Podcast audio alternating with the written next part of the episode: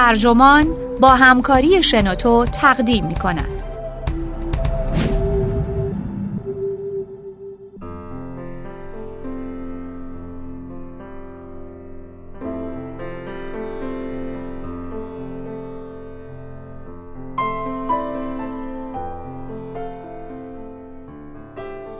چطور اقتصاد به دین تبدیل شد؟ نویسنده جان رپلی مترجم محمد معماریان. منبع گاردین. ترجمه شده در وبسایت ترجمان. گوینده پردیس جلالی.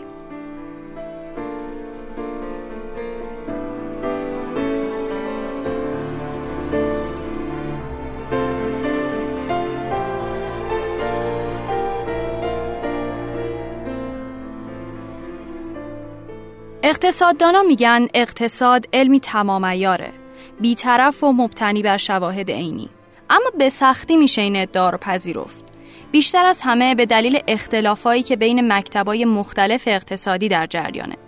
هر مجموعه ای از داده ها مجموعه رقیبی داره که صحتش رو به خطر میندازه و شونه به شونه هر نظریه‌ای نظریه‌ای بدیل ایستاده.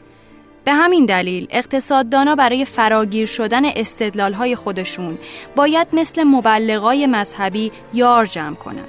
اما شباهت اقتصاد به دین به همین مسئله محدود نمیشه.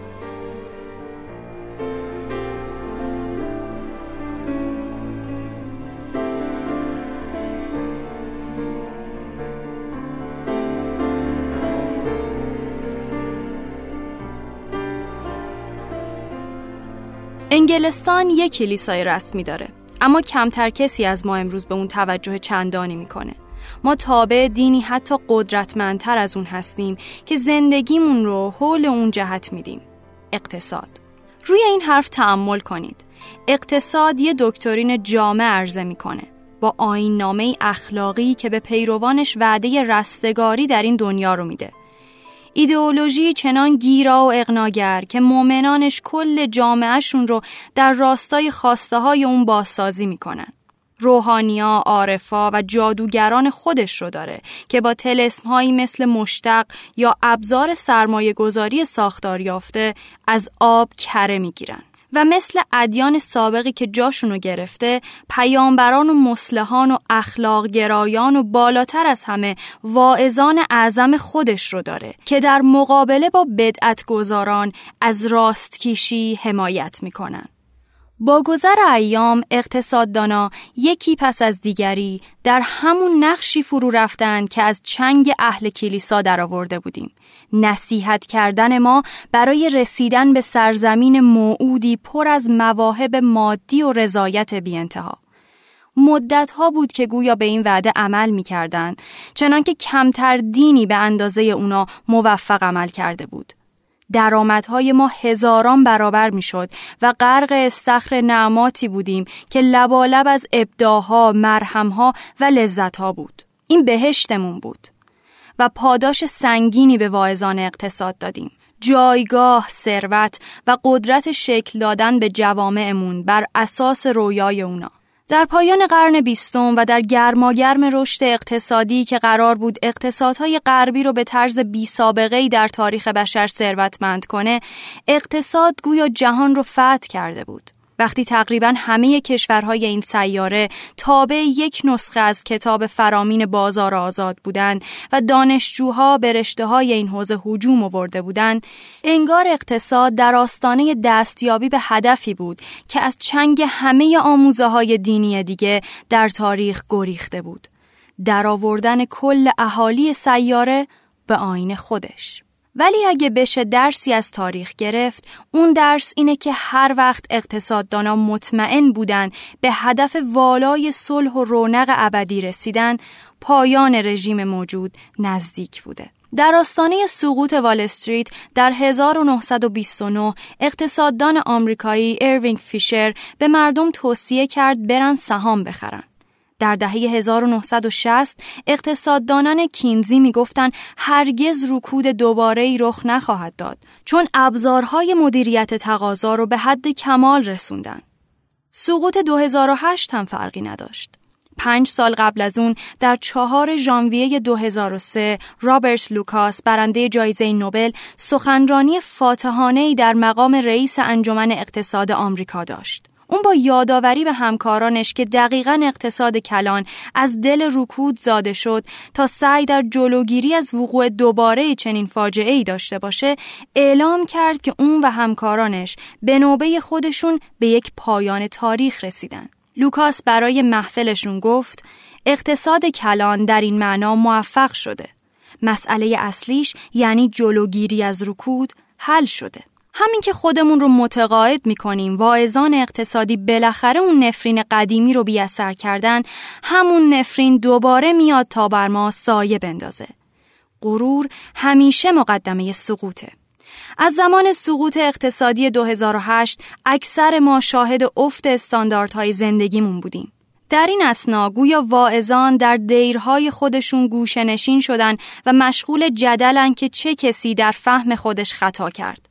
جای تعجب نیست که ایمان ما به متخصصان برباد رفته. تکبر هیچ جا خوب نیست ولی در اقتصاد می‌تونه خطر مضاعفی داشته باشه. چون پژوهشگران این حوزه فقط ناظر قوانین طبیعت نیستن بلکه در ساخت این قوانین سهیمن. اگه حکومت با هدایت واعظانش ساختار مشوقهای جامعه رو طوری تغییر بده که همسو با پیشفرز رفتار خودخواهانه مردم بشه بعد فقط باید بشینید و تماشا کنید که مردمم دقیقا همین رفتار رو بروز میدن. اونا برای فلانکار پاداش می‌گیرن و برای بهمانکار جریمه میشن. اگه بنا به آموزشتون باور کرده باشید که هرس و طمع خوبه احتمال اینکه بر همین اساس عمل کنید بیشتر میشه. تکبر در اقتصاد ناشی از نقص اخلاقی اقتصاددانان نبود بلکه حاصل یک اعتقاد نادرست بود. باور به اینکه حوزه کار اونا یه علمه. این حوزه نه علمه و نه می‌تونه باشه و همواره بیشتر شبیه به نوع کلیسا عمل کرده.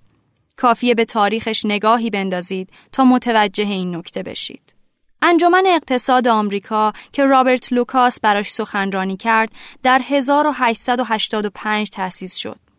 یعنی دقیقا زمانی که اقتصاد تازه می‌خواست خودش رو به منزله یک رشته متمایز تعریف کنه.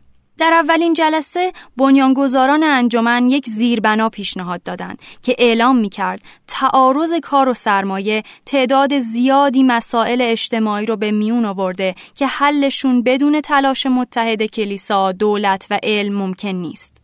از اونجا تا آغاز روی کردی تبشیری به بازار در دهه های اخیر مسیری طولانی گذشته. ولی حتی در اون زمان هم این نوع کنشگری اجتماعی جنجال برانگیز بود. هنری کارتر آدامز یکی از بنیانگذاران انجمن متعاقبا در یک سخنرانی در دانشگاه کورنل از آزادی بیان رادیکال ها دفاع کرد و صنعتگرایان را متهم کرد که با ترویج بیگانه هراسی حواس کارگران رو از برخورد بدی که با اونا میشه پرت می‌کنن. اون نمی‌دونست یکی از مخاطبانش هنری سیج بود قول صنعت چوب نیویورک و یکی از واقفین اولیه دانشگاه کرنل. همین که سخنرانی تمام شد، سیج روانه دفتر رئیس دانشگاه شد و اصرار کرد این مرد باید بره. اون اصاره جان جامعهمون رو میمکه. بعد که جلوی عضویت آدامز در هیئت علمی دانشگاه گرفته شد، اون پذیرفت در دیدگاهاش تعمل کنه. بر همین اساس در پیشنویس آخر زیربنای انجمن اون بخشی که آزادی مطلق اقتصادی رو ناام در سیاست و نامعقول در اخلاقیات مینامید حذف شد. به این ترتیب روندی بنا نهاده شد که تا امروز ادامه پیدا کرده. منافع قدرتمند سیاسی که در طول تاریخ نه تنها صنعتگرایان ثروتمند بلکه صاحبان حق رأی رو هم شامل می شده در شکل دهی به هسته علم اقتصاد نقش داشتند و در ادامه جامعه علمی اقتصاد این هسته رو مستحکم می کردن. وقتی یک اصل به عنوان راستکیشی تثبیت میشه تقریبا همونطور رعایت میشه که یک دکترین دینی خودش رو از خدشه مسون نگه میداره با سرکوب یا اجتناب از بدعتها مری داگلاس انسانشناس در کتاب خلوص و خطر میگه که کارکرد تابوها اون بود که به بشر کمک می‌کرد نظمی بر دنیای بظاهر بینظم و آشوب زده حاکم کنن. کارکرد اصول موضوعه متعارف اقتصاد هم چندان متفاوت نبودن. رابرت لوکاس با لحنی تاییدآمیز گفته بود که تا اواخر قرن بیستم اقتصاد چنان خوب تونست تفکرات کینزی رو از خودش حذف کنه که هر وقت کسی در یه سمینار یک ایده کینزی رو به زبان می آورد مخاطبان شروع می به پچ پچ و خنده چنین واکنش های تابوهای اقتصاد رو به کارانش یادآوری می کرد. یه سقلمه آروم به یه دانشگاهی جوان تا بدونه که این حرف و حدیث ها جلوی کمیته گزینش هیئت علمی شاید چندان خوب نباشند. این دلواپسی درباره نظم و انسجام بیشتر کارکرد دستندرکاران این حوزه است تا روش اقتصاد پژوهی. مطالعاتی که روی خصیصه های شخصیتی مرسوم در رشته های مختلف انجام شدن نشون میدن که اقتصاد مثل مهندسی معمولا برای کسایی جذابه که برای نظم اهمیت فوق‌العاده‌ای قائلن و ابهام رو دوست ندارن. تنز ماجرا اونجاست که اقتصاد در تلاش برای تبدیل خودش به علمی که می‌تونه به نتایج قاطع و سریع برسه گاهی مجبور بود روش علمی رو کنار بذاره. برای مبتدیان بگیم که اقتصاد بر پایه اصول موضوعی درباره دنیا نه آنچنان که هست بلکه آنچنان که اقتصاددانا دوست دارن باشه. همونطور که برای در اومدن به خدمت هر دینی باید ایمان رو شهادت داد، عضویت در جرگه واعظان اقتصاد هم مستلزم برخی اعتقادات محوری درباره طبیعت بشره. از جمله اکثر اقتصاددانا باور دارند که ما انسانها منفعتجو، اقلایی و اساساً فردگراییم و پول بیشتر رو به کمتر ترجیح میدیم. این اصول ایمان بدیهی تلقی میشن. در دهه 1930 اقتصاددان بزرگ لیونر رابینز از حرفه خودش چنان توصیفی ارائه کرد که تا حالا قاعده اصلی میلیون ها اقتصاددان بوده. اصول موضوعه این حوزه حاصل استنتاج از فرضهای ساده این که باستاب حقیقتهای بسیار پایه‌ای در تجربه عمومی و در نتیجه مثل قوانین ریاضی یا مکانیک جهان شمولن و جای تعلیق ندارن.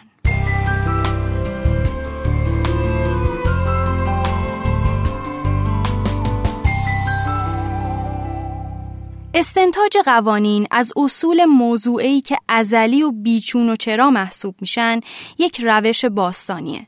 هزاران ساله که راهبان در صومعه های قرون وسطایی با همین کار حجم عظیمی از دانش پژوهی آفریدند و در اون از روشی بهره بردند که توماس آکویناس به کمال رسوند و فلسفه مدرسی نام داره. ولی این روشی نیست که دانشمندان به کار بگیرند. چون اونا معمولا لازم می‌دونن پیش از اون که نظریه‌ای بر اساس فرضها ساخته بشه این فرضها به بوته آزمون تجربی گذاشته بشن. اما اقتصاددانا مدعیان که اونا هم دقیقا همین کار رو می‌کنن. یعنی فرق اونا با راهبا اینه که اونا هم باید فرضیه هاشون رو با شواهد محک بزنن. خب بله اما این گفته واقعا مشکل آفرین تر از اونه که عمده جریان اصلی اقتصاددانا بفهمن.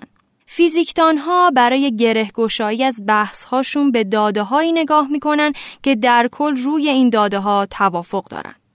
ولی داده هایی که اقتصاددانا استفاده می‌کنن بسیار بیشتر محل نزاعه. مثلا رابرت لوکاس اصرار داشت فرضیه بازارهای کارای یوجین فاما علا رقم سیل انتقادات درسته. این فرضیه میگه که چون بازار آزاد همه اطلاعات موجود رو در اختیار سوداگران قرار میده قیمتی که به دست میده هرگز نمی‌تونه نادرست باشه. ولی اعتقاد و شواهد پشتیبان لوکاس دقیقا به اندازه اعتقاد و شواهدی بود که یه اقتصاددان دیگه رابرت شیلر در رد این فرضیه جمع کرده بود. در سال 2013 که بانک مرکزی سوئد می‌خواست تصمیم بگیره برنده جایزه نوبل اقتصاد کیه بین دو طرف سرگردان مونده بود. ادعای شیلر که بازارها معمولا قیمت رو نادرست تعیین می‌کنن و اصرار فاما بر اینکه بازارها همیشه قیمت رو درست تعیین می‌کنن. در نتیجه تصمیمش این شد که به اصطلاح وسط لحاف بخوابه و به هر دو مدال داد. این حرکت سلیمانوار اگر برای یک جایزه علمی بود قریب خنده به پا می کرد. در نظریه اقتصادی اغلب اوقات هرچی دلتون بخواد باور کنید رو باور می کنید و مثل هر عمل مؤمنانه اینکه شیر رو انتخاب کنید یا خط رو همونقدر باستاب مزاج احساسیتونه که باستاب ارزیابی علمیتون. علت اینکه داده های مورد استفاده اقتصاددانا و سایر دانشمندان علوم اجتماعی به ندرت پاسخهای مسلم به دست میدن پنهان نیست. اینها داده های انسانی هن. ذرات زیر اتمی برخلاف انسانها در نظرسنجی ها دروغ نمیگن یا نظرشون درباره چیزهای مختلف عوض نمیشه. واسیلی لئونتیف یکی دیگه از برنده های جایزه نوبل که نیم قرن پیش به عنوان رئیس انجمن در اونجا سخنرانی کرد. اون با توجه به همین تفاوت لحن متواضعانه ای اتخاذ کرد. اون به مخاطباش خاطر نشان کرد داده هایی که اقتصاددانا استفاده می‌کنن تفاوت شگرفی با داده های مورد استفاده فیزیکدانا یا زیست شناسا داره. اون هشدار داد که در دسته دوم دامنه اکثر پارامترها عملا ثابته در حالی که مشاهدات در اقتصاد دائما در حال تغییرن. مجموعه های داده ها باید مرتبا بروز شن تا به درد بخور باشن. بعضی داده ها از اساس بدن. جمعآوری و تحلیل داده ها به کارمندانی نیاز داره که مهارت بالا و فرصت زیادی داشته باشند که شاید کشورهای کمتر توسعه یافته اقتصادی چندان از اونا برخوردار نباشند. در نتیجه مثلا فقط در سال 2010 حکومت قنا که یکی از بهترین ظرفیت های داد جمع کنی در آفریقا رو داره مجبور شد برونداد اقتصادیش رو دوباره محاسبه کنه و با یه تغییر 60 درصدی رقم اون رو اصلاح کنه. لئونتیف از اقتصاددانا می‌خواست وقت بیشتری برای شناختن داده هاشون صرف کنن و وقت کمتری رو به مدل سازی ریاضی بگذرونن. ولی طبق اعتراف نادمانه اون روند در جهت مخالف پیش می‌رفت. امروزه اقتصاددانی که در یک روستا میگرده تا فهم عمیقتری از معنای داده ها پیدا کنه مخلوق نادریه.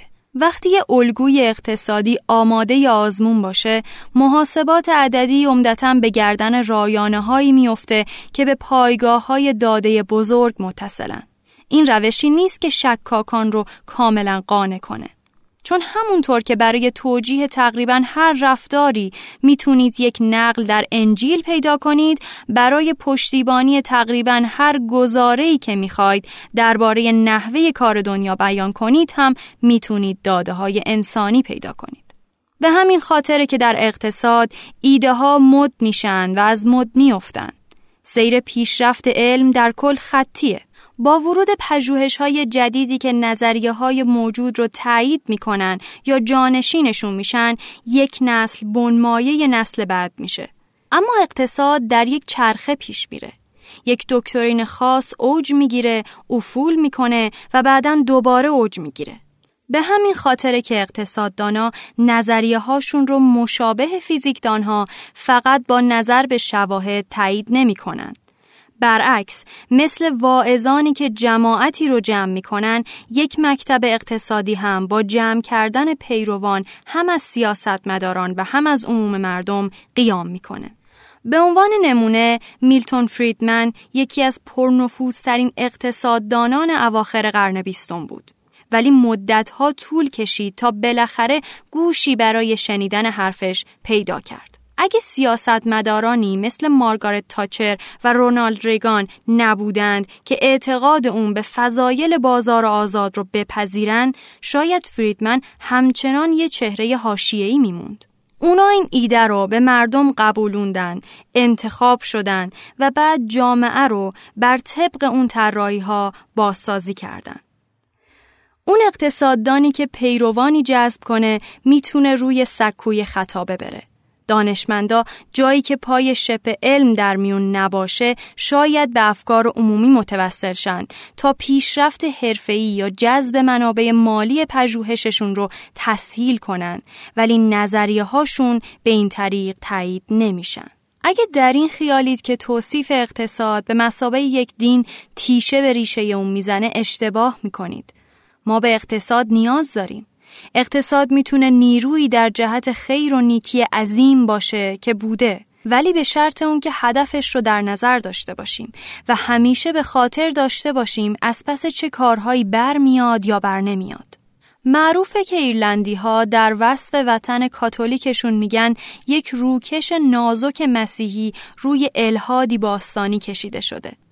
همین نکته شاید درباره تبعیت ما از راستکیشی نئولیبرال امروزی هم صادق باشه که بر آزادی فردی، حکومت محدود و بازار آزاد تاکید می‌کنه. رقم تبعیت بیرونی از یک دکترین ریشهدار ما کاملا به اون حیوان اقتصادی که قرار بوده باشیم تبدیل نشدیم. مثل اون مسیحی که کلیسا میره اما همواره تابع ده فرمان نیست ما هم فقط زمانی طبق پیشبینی های نظریه اقتصادی رفتار می‌کنیم که به سودمون باشه. برخلاف معتقدات اقتصاددانان راستکیش پژوهش های جدید نشون میدن بشر به جای اینکه همیشه دنبال بیشینه کردن سود شخصی باشه همچنان تا حد معقولی نودوست و آری از خودپرستیه همچنین شاهدی در دست نداریم که انباشت بی انتهای ثروت ما رو شادتر کنه و وقتی تصمیمی می‌گیریم به ویژه اگه مربوط به اصولمون باشه گویا کاری به اون حساب و کتاب بیشین سازی فایده نداریم که در الگوهای اقتصادی راستگیش مفروزن. حقیقت اینه که در بخش عمده زندگی روزمرمون چندان تناسبی با الگوی اقتصادی نداریم.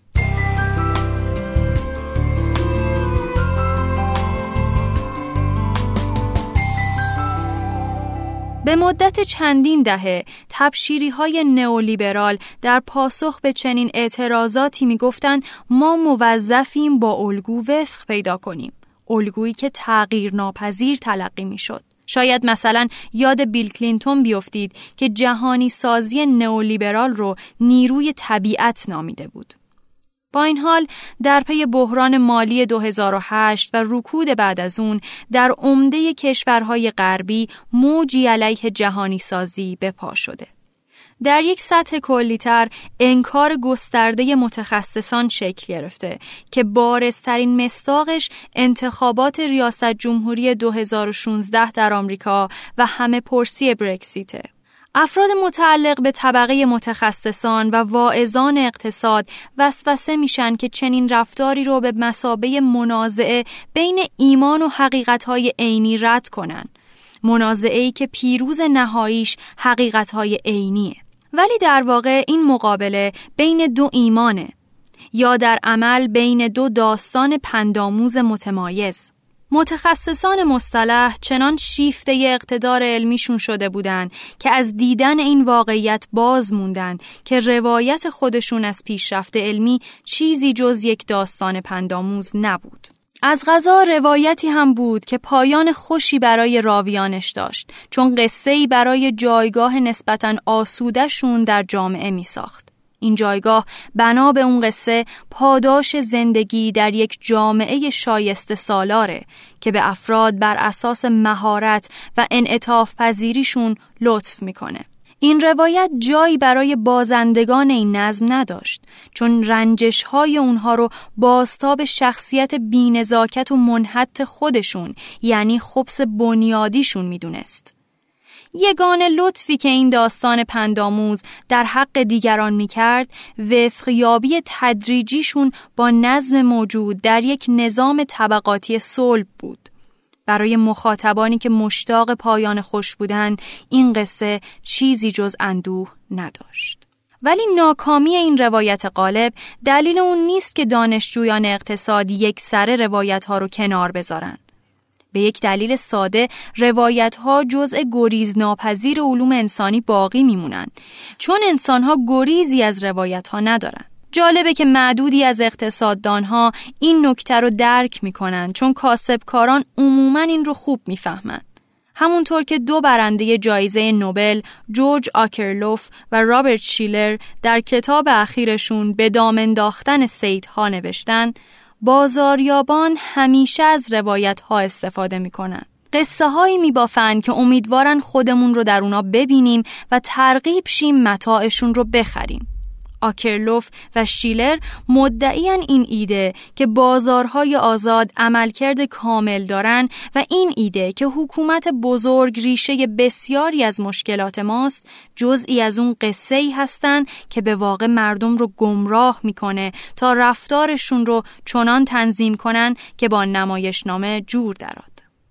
در نتیجه اونا معتقدند که داستان سرایی یک متغیر جدید برای اقتصاده چون قابهای ذهنی که بنمایه تصمیمات مردم هستند با داستانهایی شکل می‌گیرند که مردم برای خودشون میگن میشه استدلال کرد بهترین کار اقتصاددانها اونجاست که ما بگیم چه داستانی در سر داریم و اونا به ما توصیه کنند چه کنیم تا این داستانها محقق شن.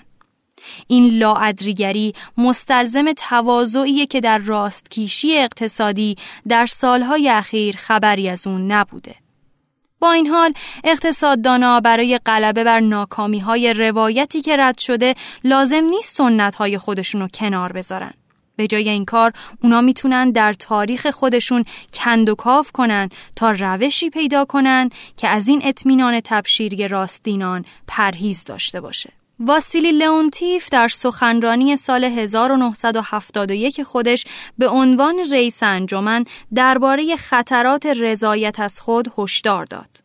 اون اشاره کرد که هرچند گذاشتن تاج احترام فکری بر سر اقتصاد آغاز شده ولی بعضی از ما که شاهد توسعه بی سابقه اون در سه دهه اخیر بودیم از وضع فعلی رشتمون پریشانیم. لئونتیف با اشاره به اینکه نظریه محض موجب دوری روزافسون اقتصاد از واقعیت روزمره می‌شد گفت مشکل در بیکفایتی ملموس اون ابزارهای علمیه که از رویکردهای ریاضی برای حل و فصل دلواپسی های دنیوی استفاده می‌کنن. اونقدر وقت صرف ساخت مدل ها می‌شد که تعمل درباره فرضهای زیربنای این مدل ها به بعد موکول می‌شد. اون هشداری داد که در دوره رونق وام درجه دو که در مدل های ریاضی محبوب بودند شنیده نشد. اما آشکار شدن نقایص اون مدل ها در برهه بعدی فروپاشی بازار گواه درستی بر پیشگویی اون بود.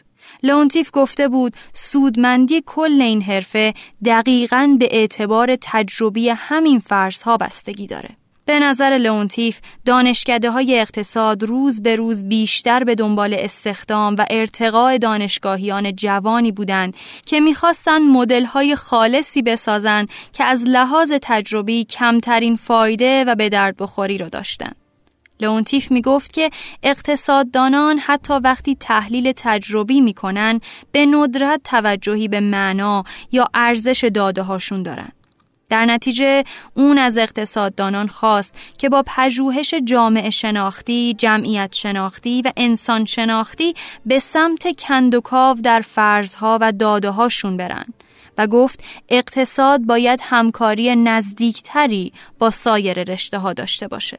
تقاضای تواضعی که لئونتیف حدود چهل سال قبل مطرح کرد نشونمون میده همون ادیانی که بعد از به قدرت رسیدن دلبسته حقانیت خودشون شدن و احساس می‌کنن باید شرارت رو از وجود دیگران پاک کنن دقیقا همون ادیان. اگه در موضع اقلیت باشن می‌تونن منادی آزادی و کرامت بشر باشن.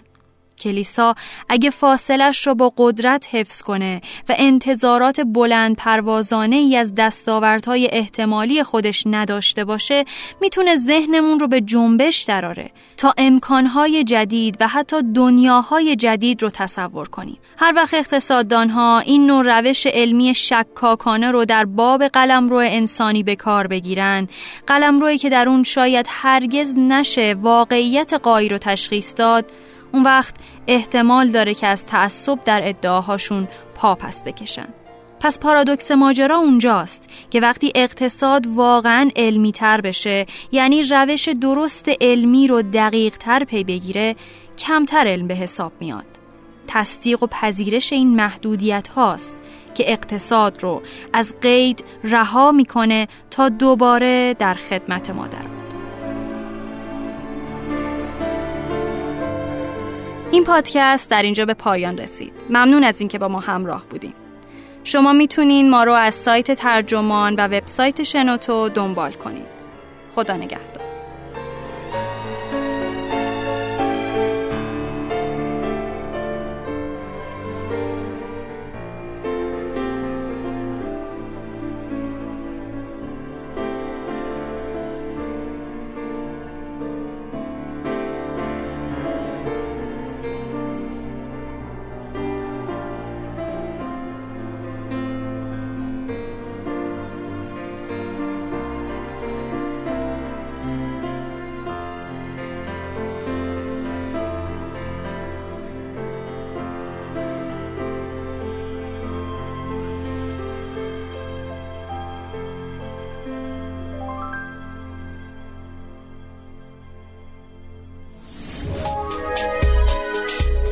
شنوتو سرویس اشتراک گذاری فایل های صوتی www.shenoto.com